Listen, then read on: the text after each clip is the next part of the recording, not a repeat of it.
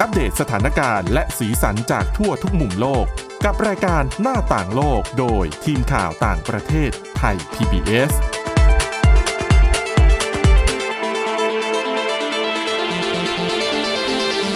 สวัสดีค่ะ คุณผู้ฟังคุณผู้ชมต้อนรับเข้าสู่รายการหน้าต่างโลกกันอีกครั้งค่ะ วันนี้นะคะเราจะมาว่าด้วยเรื่องราวเกี่ยวกับเรื่องเศรษฐกิจนะคะ แล้วก็เรื่องของสหภาพยุโรปนะคะที่เตรียมที่จะพิจารณาออกกฎเกี่ยวกับผู้ผลิต ให้ผลิตโทรศัพท์มือถือที่เรียกว่าให้ผู้ใช้งานเนี่ยสามารถใช้ได้อย่างยั่งยืนมากขึ้นนะคะสำหรับประเด็นนี้เนี่ยเราจะนำเสนอโดยคุณทิตวันธีรนัยพงศ์แล้วก็ดิฉันสวรักษ์จากวิวัฒนาคุณค่ะ สวัสดีค่ะค่ะ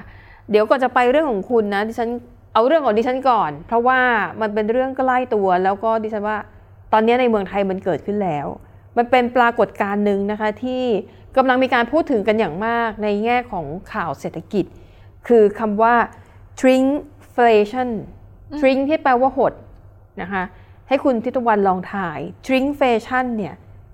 มาจากคำอะไรผสมกันบ้างเดาไม่ยากหรอกคุณเก่ง shrink กับ inflation แต่ว่ามันหมายความว่าอะไรล่ะ shrink แปลว่าหดตัวใช่ไหมที่เมื่อกี้คุณ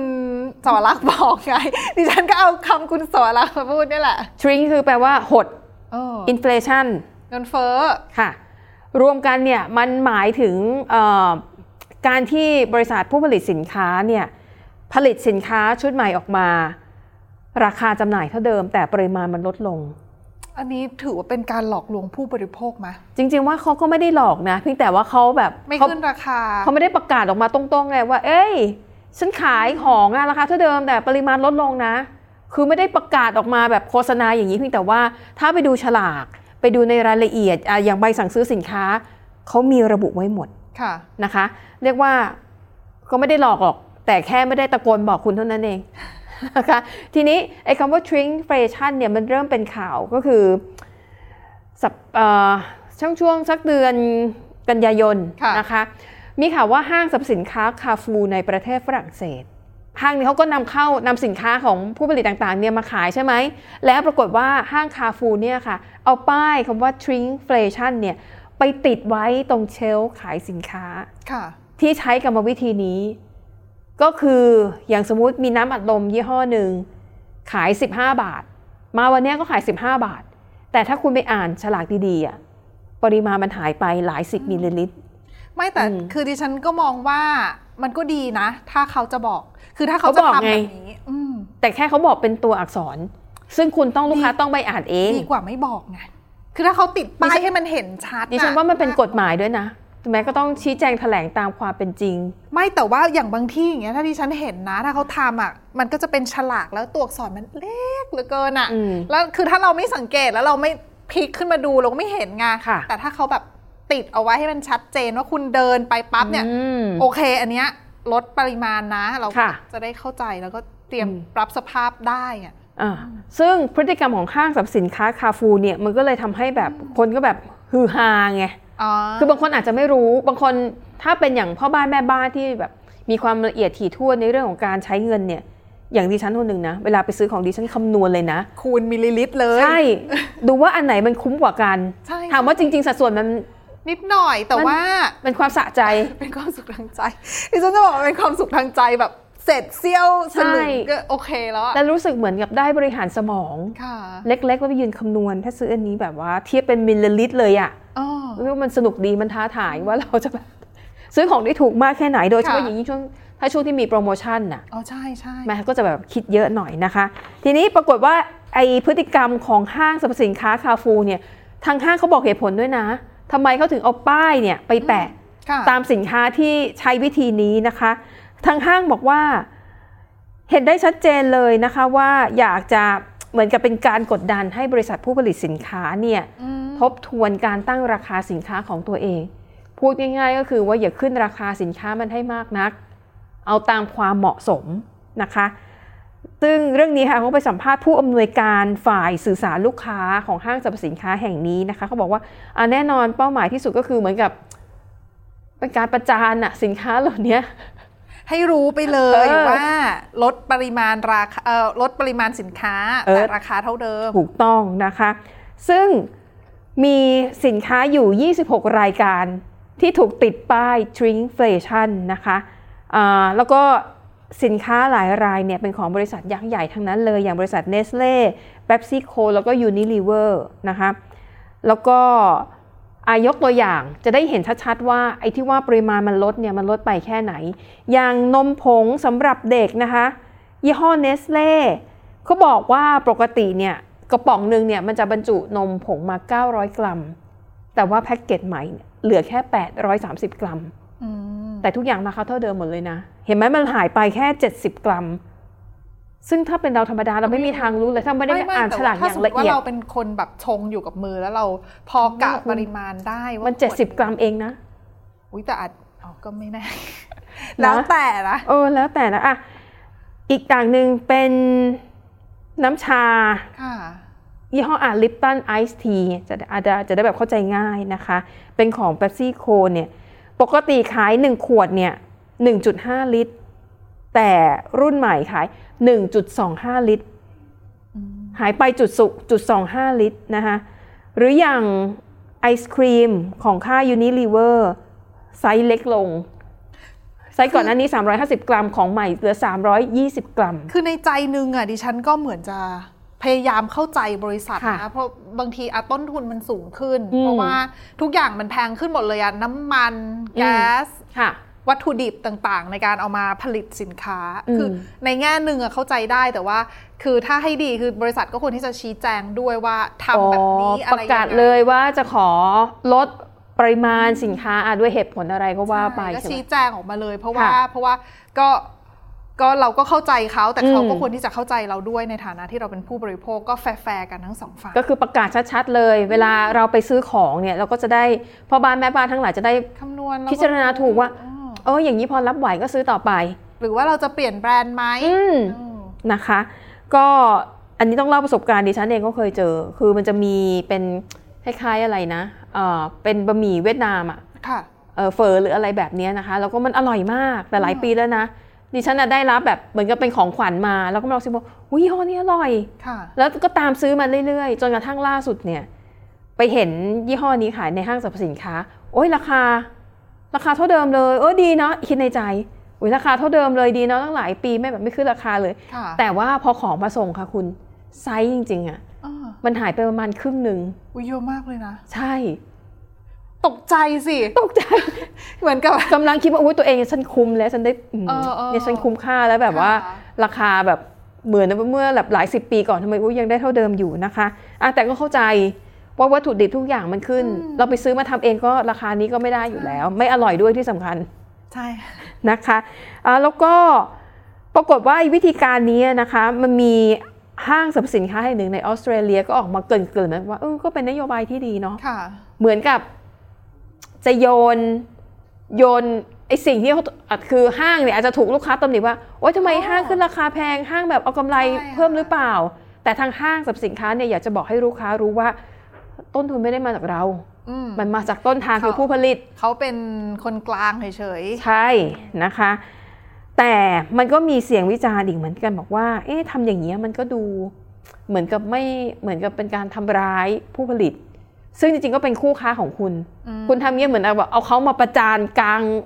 กลางสนามหลวงอะไรอย่างเงี้ย ก็ให้เขาทำเองเลยไงขายเองคือหมายถึงเลว่าเงี้ยเหรอให้ให้ทางผู้ผลิตอะค่ะทำฉลากหรือว่า ป้ายข้อความหรืออะไรที่มันเออชัดเจนแล้วก็ค่ะบอกผู้บริโภคไปเลย ให้ผู้บริโภคเป็นคนตัดสินใจว่าอืมเราขอปรับราคา happy นะเรา happy กับกับสินค้าอ่า ของเขาหรือเปล่า ค่ะอะ อันนี้ก็เป็นปรากฏการณ์ที่ดิฉันว่ามันน่าสนใจนะคะ แล้วก็คุณผู้ฟังคุณผู้ชมนะคะ ดูรายการเราอยู่ตอนนี้ลองสำรวจดูดูนะว่าเวลาเราไปช้อปปิ้งอะของที่เราซื้ออะอืมเล็กจริง คือกล่องเนี่ยมันอาจจะ คือตัวกล่องมันเท่าเดิม แต่ปริมาณที่อยู่ในกล่องอะมันอาจจะลดลง กินแป๊บเดียวก็หมดแล้วนะคะใช่เหมือนแบบ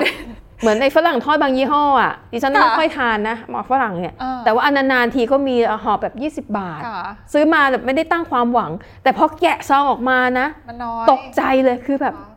มันน้อยกว่าที่คาดไว้เยอะเลยอะที่เมื่อกี้ที่ฉันจะขำเนี่ยเป็นเพราะว่าอาจจะเป็นแบบเวลาเรากินอยู่แบบแกะ จริง ๆ แล้วของอะลดปริมาณ ค่ะ แต่ว่าเราเนี่ยไม่รู้นึกว่าตัวเองบริโภคเยอะขึ้น อ๋อ เอ๊ะ ฉันกินไปแป๊บเดียวทำไมมันหมดแล้ว หมดแล้วอะไรอย่างเงี้ยนะคะนะคะอะก็เรียกว่า shrinkflation นะคะเป็นคำที่กำลังมานะคะในบทความหรือว่าข่าวเกี่ยวกับเรื่องของเศรษฐกิจที่มันก็ทั่วโลกอะเนาะที่เพราะเศรษฐกิจไม่ดี ดิฉันว่าก็ค่ะเป็นกับทุกๆประเทศนะใช่คะที่ค่ะที่บรรดาผู้ผลิตอาจจะต้องแบบ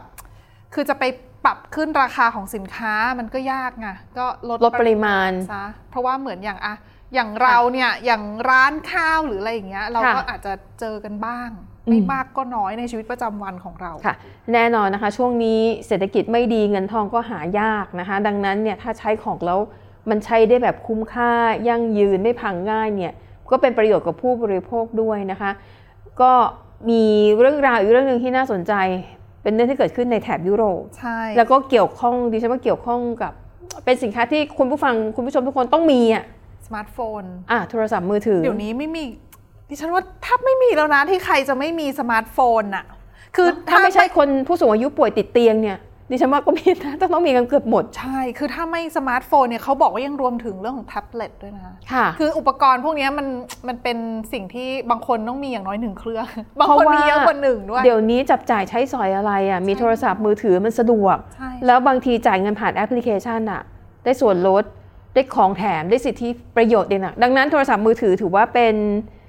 อุปกรณ์สำคัญที่มีความจำเป็นต่อการดำรงชีวิต โดยเฉพาะอย่างยิ่งคนในเมือง ส่วนตัวดิฉันนึกไม่ออกแล้วจริงๆนะค่ะว่า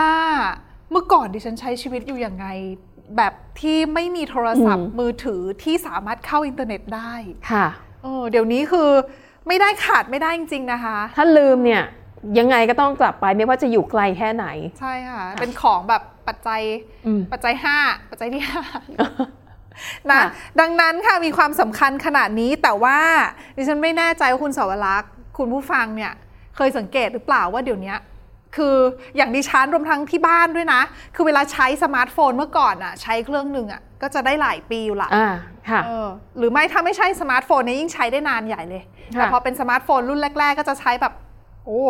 สี่ปีก็ได้อยู่นะ ยังก็คือแบบโอเคอยู่อะใช่ไม่พังไม่เจ๊ง เดี๋ยวนี้สมาร์ทโฟนใช้ไปแบบปี 2 ปีเนี่ยมันจะเริ่มเครื่องอืดๆแล้วนะ อืมค่ะเออบางคนก็แบบอุ้ยต้องเปลี่ยนแล้วว่า2อสมปีเริ่มแบบไม่ได้ละอืมซึ่ง ตรงนี้แหละเขาบอกว่าผู้เชี่ยวชาญบางคนบอกว่าไม่ใช่ความรู้สึกที่เรารู้สึกไปเองนะ ว่าเครื่องมันอืด ใช่ไม่ใช่ไม่ใช่สิ่งแบบที่บางผู้ใหญ่บางคนอาจจะอย่างที่บ้านอย่างเงี้ยค่ะเวลาดิฉันบ่นเรื่องโทรศัพท์เริ่มช้าเหลือเกิน ที่บ้านก็จะแบบคิดไปเองหรือเปล่าอยากได้โทรศัพท์รุ่นใหม่หรือเปล่าสิ้นเปลืองอะไรแบบนี้นะคะค่ะแต่จริงๆผู้เชี่ยวชาญเขาบอกนะคะว่า บริษัทผู้ผลิตโทรศัพท์ บางเจ้าเนี่ยก็มีการอาจจะคือระบบทำให้สมาร์ทโฟนเนี่ยมันมีอายุการใช้งานที่ไม่ได้ยาวนานเหมือนกับในอดีต ก็จงใจว่างั้นเถอะ คือจะได้เปลี่ยนโทรศัพท์จงใจบ่อยๆทำให้อายุการใช้งานของโทรศัพท์มันสั้นลงใช่ในมุมของผู้เชี่ยวชาญที่เขาพูดออกมานะคะอืมดังนั้นเนี่ยเขาบอกว่าในปีปีหนึ่งเนี่ยมีคนทิ้งโทรศัพท์สมาร์ทโฟนเนี่ยค่ะที่ให้เป็นขยะอิเล็กทรอนิกส์อืมนะคะ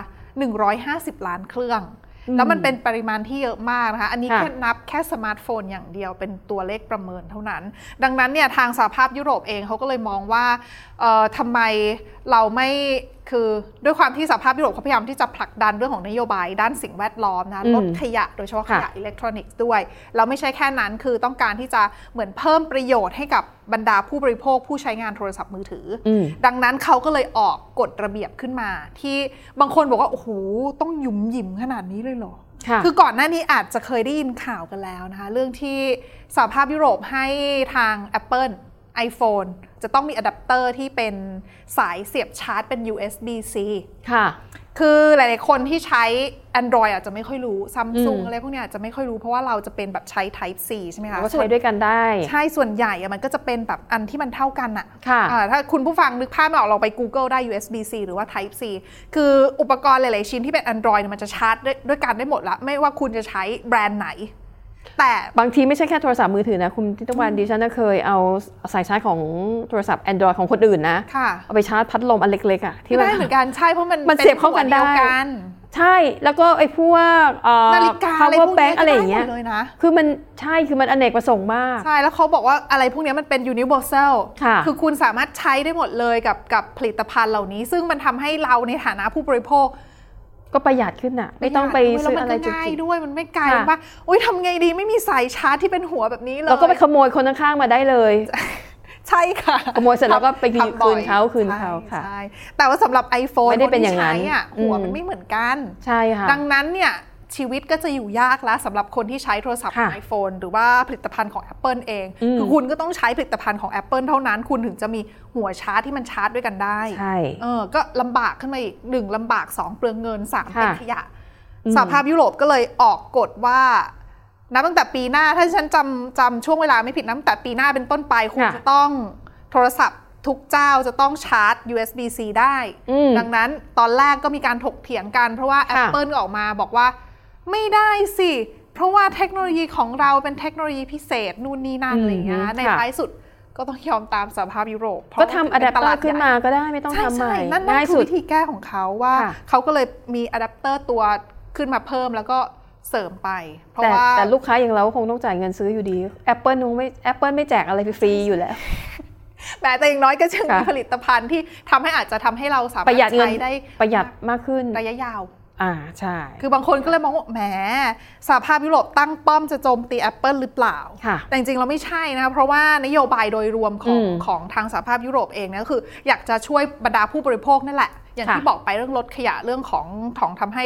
เอ่ออมเขาสามารถ ใช้โทรศัพท์ได้ง่ายมากขึ้นค่ะอีกหนึ่งระเบียบที่เขาประกาศออกมาช่วงปลายเดือนสิงหาคมที่ผ่านมา อันนี้เป็นระเบียบที่น่าสนใจมากนะคะ เพราะว่าเขาไม่ได้กำหนดเพียงแค่สายชาร์จเท่านั้น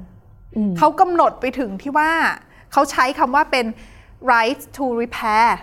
ค่ะ repair ที่แปลว่าซ่อมอะค่ะ right แปลว่าก็คือสิทธิคือสิทธิ์ที่จะซ่อมโทรศัพท์ได้ปัจจุบันถ้าค่ะถาม คุณผู้ฟังคุณสวรักษ์ใช้โทรศัพท์แล้วโทรศัพท์เสีย ซ่อมเองไม่ได้นะ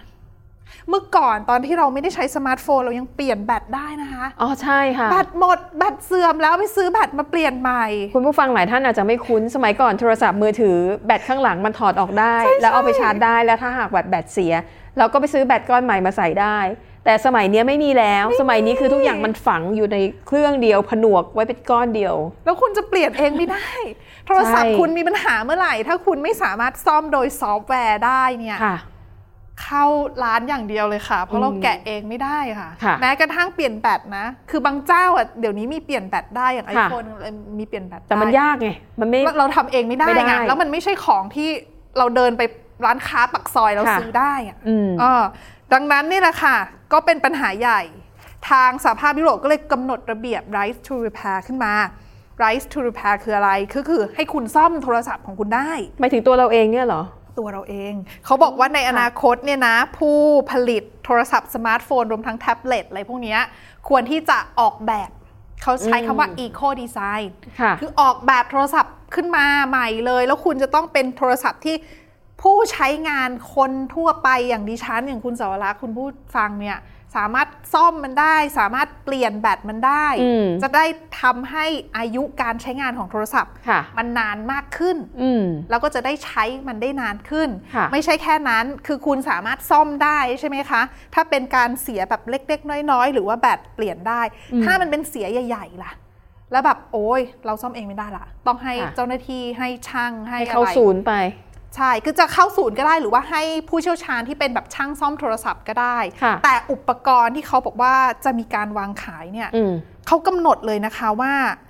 อุปกรณ์ชิ้นส่วนที่เป็นอะไหล่สำคัญของโทรศัพท์เนี่ยแล้วจะต้องไปซื้อมาซ่อมเนี่ยคุณจะต้องมีวางขายนะคะอืมหลังจากที่โทรศัพท์เลิกขายไปแล้วด้วยค่ะคือปัจจุบันเนี่ยถ้าโทรศัพท์เครื่องไหนเนี่ยรุ่นไหนที่เขาเลิกผลิตเลิกขายไปแล้วเนี่ยถ้าเรา เป็นเจ้าของโทรศัพท์รุ่นนั้นอยู่แล้วค่ะมันพังอะ่ะ บางร้านก็แนะนำเราเลยนะ คุณซื้อใหม่เถอะ ซ่อมไม่คุ้ม ใช่หนึ่งเพราะหาอะไหล่ไม่ได้ค่ะแต่เนี่ยค่ะสหภาพยุโรประเบียบที่เขากำหนดก็คือ คุณจะต้องมีอะไหล่ให้เปลี่ยนนะคะอืมซึ่งต้องมีอย่างน้อย7ปีอะคุณ โอ้โห ก็ถือว่านานแล้วแหละ ใช่นานมากค่ะก็ 7 ปีนะคะ หลังจากที่โทรศัพท์รุ่นนี้เลิกผลิตไปแล้ว เลิกผลิตเลิกขายไปแล้วในสหภาพยุโรปนะ อันนี้ที่เราพูดถึงคือเป็นมาตรการของสหภาพยุโรปค่ะไม่ได้รวมถึงเอเชีย หรือว่าอืมอเมริกาเหนือหรือว่าอะไรนะ คือเป็นคือโทรศัพท์ที่ขายในสหภาพยุโรปค่ะต้องทำตามระเบียบแบบนี้ ก็คือ 7 ปีหลังจากที่คุณยุติการขายโทรศัพท์ในยุโรป คุณจะยังต้องมีอะไหล่ะให้เขาอยู่ใช่และที่สำคัญคือผู้ผลิต จะต้องจัดหาอะไหล่สำคัญนั้นๆนะคะ ให้พร้อมขายภายใน 7-10 วันอืมทำการค่ะดังนั้นถ้าสมมุติว่าคือคุณต้องมีสต็อกของเอาไว้อย่างน้อย 7 ปีอะสำหรับอะไร ไม่หรือไม่ต้องเก็บแม่พิมพ์ไว้หรือเปล่าเวลาที่จะผลิตอะไรอุ้ยแต่ดิฉันว่าต้นทุนมันก็จะสูงไปหรือเปล่าถ้าค่ะสมมติว่า ง่ายที่สุดนะทำอะไรให้มันเหมือนกันทุกรุ่นอ๋อใช่ใช่มันคือนักวิเคราะห์บางคนเขาบอกว่ามันอยู่ที่เรื่องของการดีไซน์ค่ะ คือถ้าคุณดีไซน์มันดีพออมเนี่ย มันก็จะทำให้ใช้งานได้นานขึ้น แล้วก็สามารถแบบมันพลิกแพลงได้อืมซึ่งบางคนเขาบอกว่าออกระเบียบแบบนี้ก็ดีจริงค่ะแต่นั่นหมายถึงว่าคุณแทบจะต้องปฏิวัติวงการเรื่องของการออกแบบโทรศัพท์ใหม่เลยนะสำหรับบริษัทของสำหรับหลาย ๆ เจ้าค่ะ ไม่ใช่แค่นั้นนะคะ เขายังบอกกำหนดด้วยว่าโทรศัพท์คุณเนี่ยจะต้องใช้งานได้นานนะคะ ประหยัดพลังงานใช้งานได้นานเนี่ยโอ้ค่ะแล้วเวลาชาร์จเนี่ยกำหนดไว้ด้วยค่ะ โทรศัพท์ที่ผลิต แล้วก็ขายในสภาพยุโรปเนี่ยกำหนดว่าจะต้องชาร์จได้อย่างน้อย 800 รอบนะคะอืมอืมเขาก็คำนวณมาแล้วล่ะว่าวันหนึ่งวันหนึ่งเราได้1ถึง2รอบค่ะโอ้ย800รอบก็แป๊บเดียวเอง อืมก็ไม่เยอะนะสองสามสองปี เพราะว่าอัตราการเสื่อมของโทรศัพท์เพราะว่าจากการชาร์จแต่ละครั้ง ใช่ อันนั้นเขาถึงบอกว่าอย่าไปชาร์จบ่อยถ้าไม่จำเป็น ใช่ควรจะแบบอันนี่ก็ให้สัก800ห้าสิบหกสิบเปอร์เซ็นต์อะไรอย่างเงี้ยอืมก็ก็ชาร์จได้แล้ว 800ดิฉันก็ก็น่าน่าจะสองปีได้นะ อืมอืมอะนะคะนอกจากนั้น หล่นได้ด้วยต้องมีทดสอบการหล่นนะคะค่ะก็คือความทนทาน ใช่เขาบอกว่าต้องมีทนทานเนี่ยตกหล่นได้อย่างน้อย 45 ครั้งโดยที่ไม่พังนะคะค่ะเออลองเราดิฉันไม่แน่ใจว่าโทรศัพท์เรา ดิฉันว่าโจทย์ทนยาไหมกอะเนาะทนลองลองไหมคะลองคือคือดิ ลองไหมลองลองทดสอบเลยดีกว่า คืออย่างของดิฉันใช้ iPhone ก็ค่อนข้างจะทนทาน แต่ว่าโดยส่วนใหญ่แล้วเวลาคนซื้อโทรศัพท์มือถือมายุคนี้ต้องซื้อเคส ใช่ใช่ไหมมันก็ช่วยได้ระดับหนึ่งใช่ช่วยได้ช่วยได้เยอะเลยแหละ เพราะว่าเราใช้งานบางทีถือเข้าของเต็มไม้เต็มมือเนี่ยมันหล่นค่ะนะคะ ก็มันก็น่าจะยืดอายุใช้งานได้ถือเป็นโจทย์ที่ดีนะ แต่มันดูจุกจิกแล้วก็แบบดูหยุมหยิมใช่มากเลยใช่ไม่รู้ว่าใช่ผู้ผลิต จะต้องมีจะยังไงต้นทุนเพิ่มด้วยหรือเปล่าคะ ต้นทุนเพิ่มโทรศัพท์ไม่แพงแต่ขึ้นสิ แต่ถ้าต้นทุนเพิ่มก็อย่าบอกนะว่ามาคุมมาที่เรานั่นแหละ อย่าบอกว่าคุมราคาด้วยนะเขายังไม่ได้บอกเรื่องคุมราคานะคะ ก็ค่ะคือเขาก็แค่กำหนดว่าจริง ๆ แล้วโทรศัพท์เนี่ยควรที่จะเป็นยังไงบ้างจะได้ใช้งานได้นานๆ แล้วก็ประหยัดพลังงานไม่ต้องมีขยะอะไรมากมายค่ะให้มาให้มาต้องกำจัดอีกเพราะว่าขยะอิเล็กทรอนิกส์เนี่ยพูดไปแล้ว จัดการยากจริงอืมอืมนะคะ อะนั่นก็เป็นเรื่องความพยายามของทางสหภาพยุโรปนะคะที่จะทำให้แบบมีการใช้สินค้าอย่างยั่งยืนให้ได้มากที่สุดนะคะอะปิดท้ายนะคะ เรื่องนี้ก็น่าสนใจเช่นเดียวกันเป็นเรื่องเกี่ยวกับสังคมสูงวัยในประเทศญี่ปุ่น แต่ว่าดิฉันเห็นตัวเลขล่าสุดเนี่ยดูแล้วก็น่าตกใจเหมือนกันนะคะ เพราะว่าสัดส่วนของคนที่มีอายุเกิน 80 ปีในญี่ปุ่นเนี่ยหนึ่งในสิบเลยเหรอ เยอะมากเขาบอกมากกว่าด้วย คือตัวเลขเนี่ยเขาบอกว่ามากกว่า 10%ของชาวญี่ปุ่นในปัจจุบันนะมีอายุอืม80 ปีขึ้นไป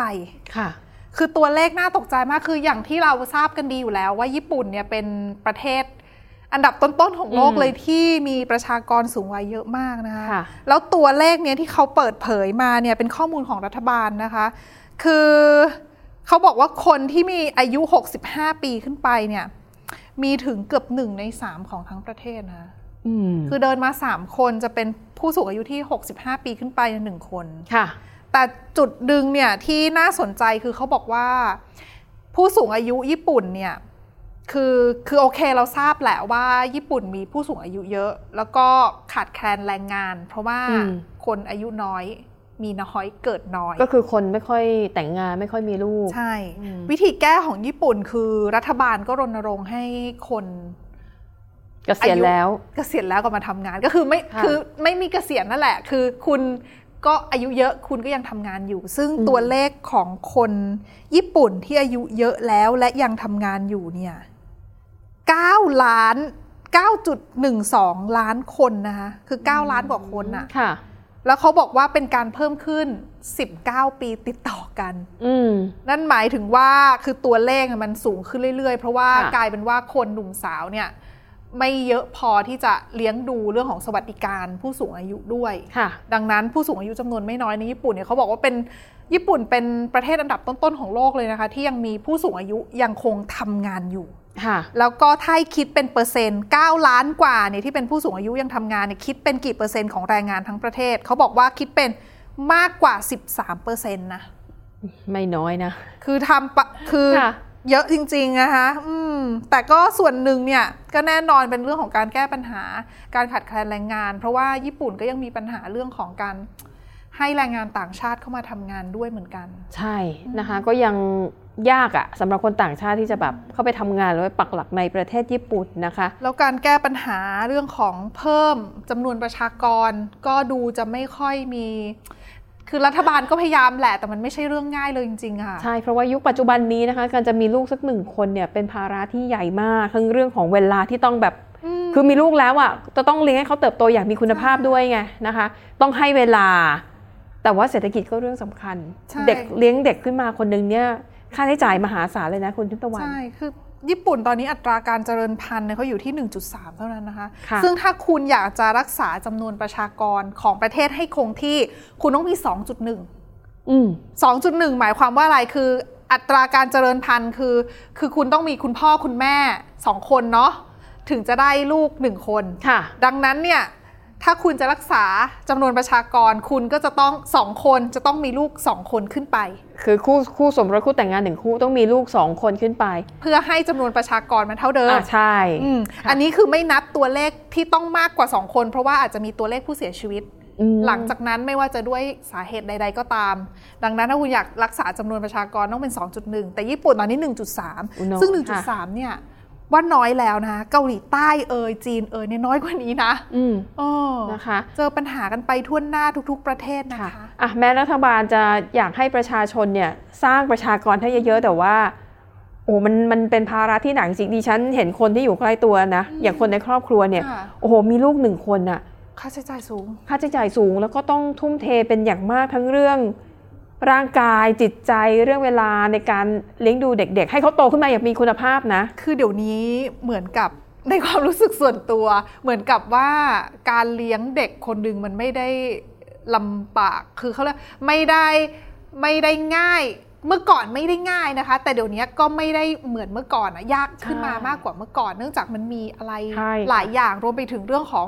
พ่อแม่ที่เดี๋ยวนี้เป็นครอบครัวเลี้ยง ครอบครัวเดี่ยวอืมมากขึ้นไม่ได้อยู่กับคุณปู่คุณย่าคุณตาคุณก็ยายจะไม่มีคนช่วยเลี้ยงหลานว่างั้นเถใช่อะเมื่อก่อนก็ยังมีผู้ใหญ่ในบ้านค่ะคอยช่วยดูแล แต่เดี๋ยวนี้พอคุณทั้งคุณพ่อคุณแม่ทำงานด้วยกันทั้งสองคนเนี่ยอืมลูกจะไปอยู่ไหน ลูกก็ค่ะต้องไปอยู่เนอร์เซอรี่หรือว่ามีพี่เลี้ยง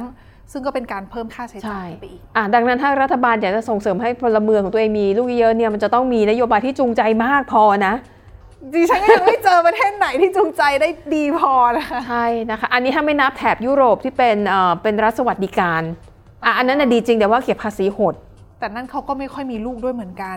นะคะอะทั้งหมดนี้ค่ะก็คือเรื่องราวแล้วก็เหตุการณ์ที่น่าสนใจที่เกิดขึ้นในต่างประเทศนำมาเสนอให้ฟังกันนะคะ วันนี้ขอบคุณสำหรับการติดตามหมดเวลาแล้วค่ะ เราสองคนและทีมงานลากันไปก่อนพบกันใหม่ในตอนหน้านะคะ สวัสดีค่ะ สวัสดีค่ะ Thai PBS podcast. View the world via the voice.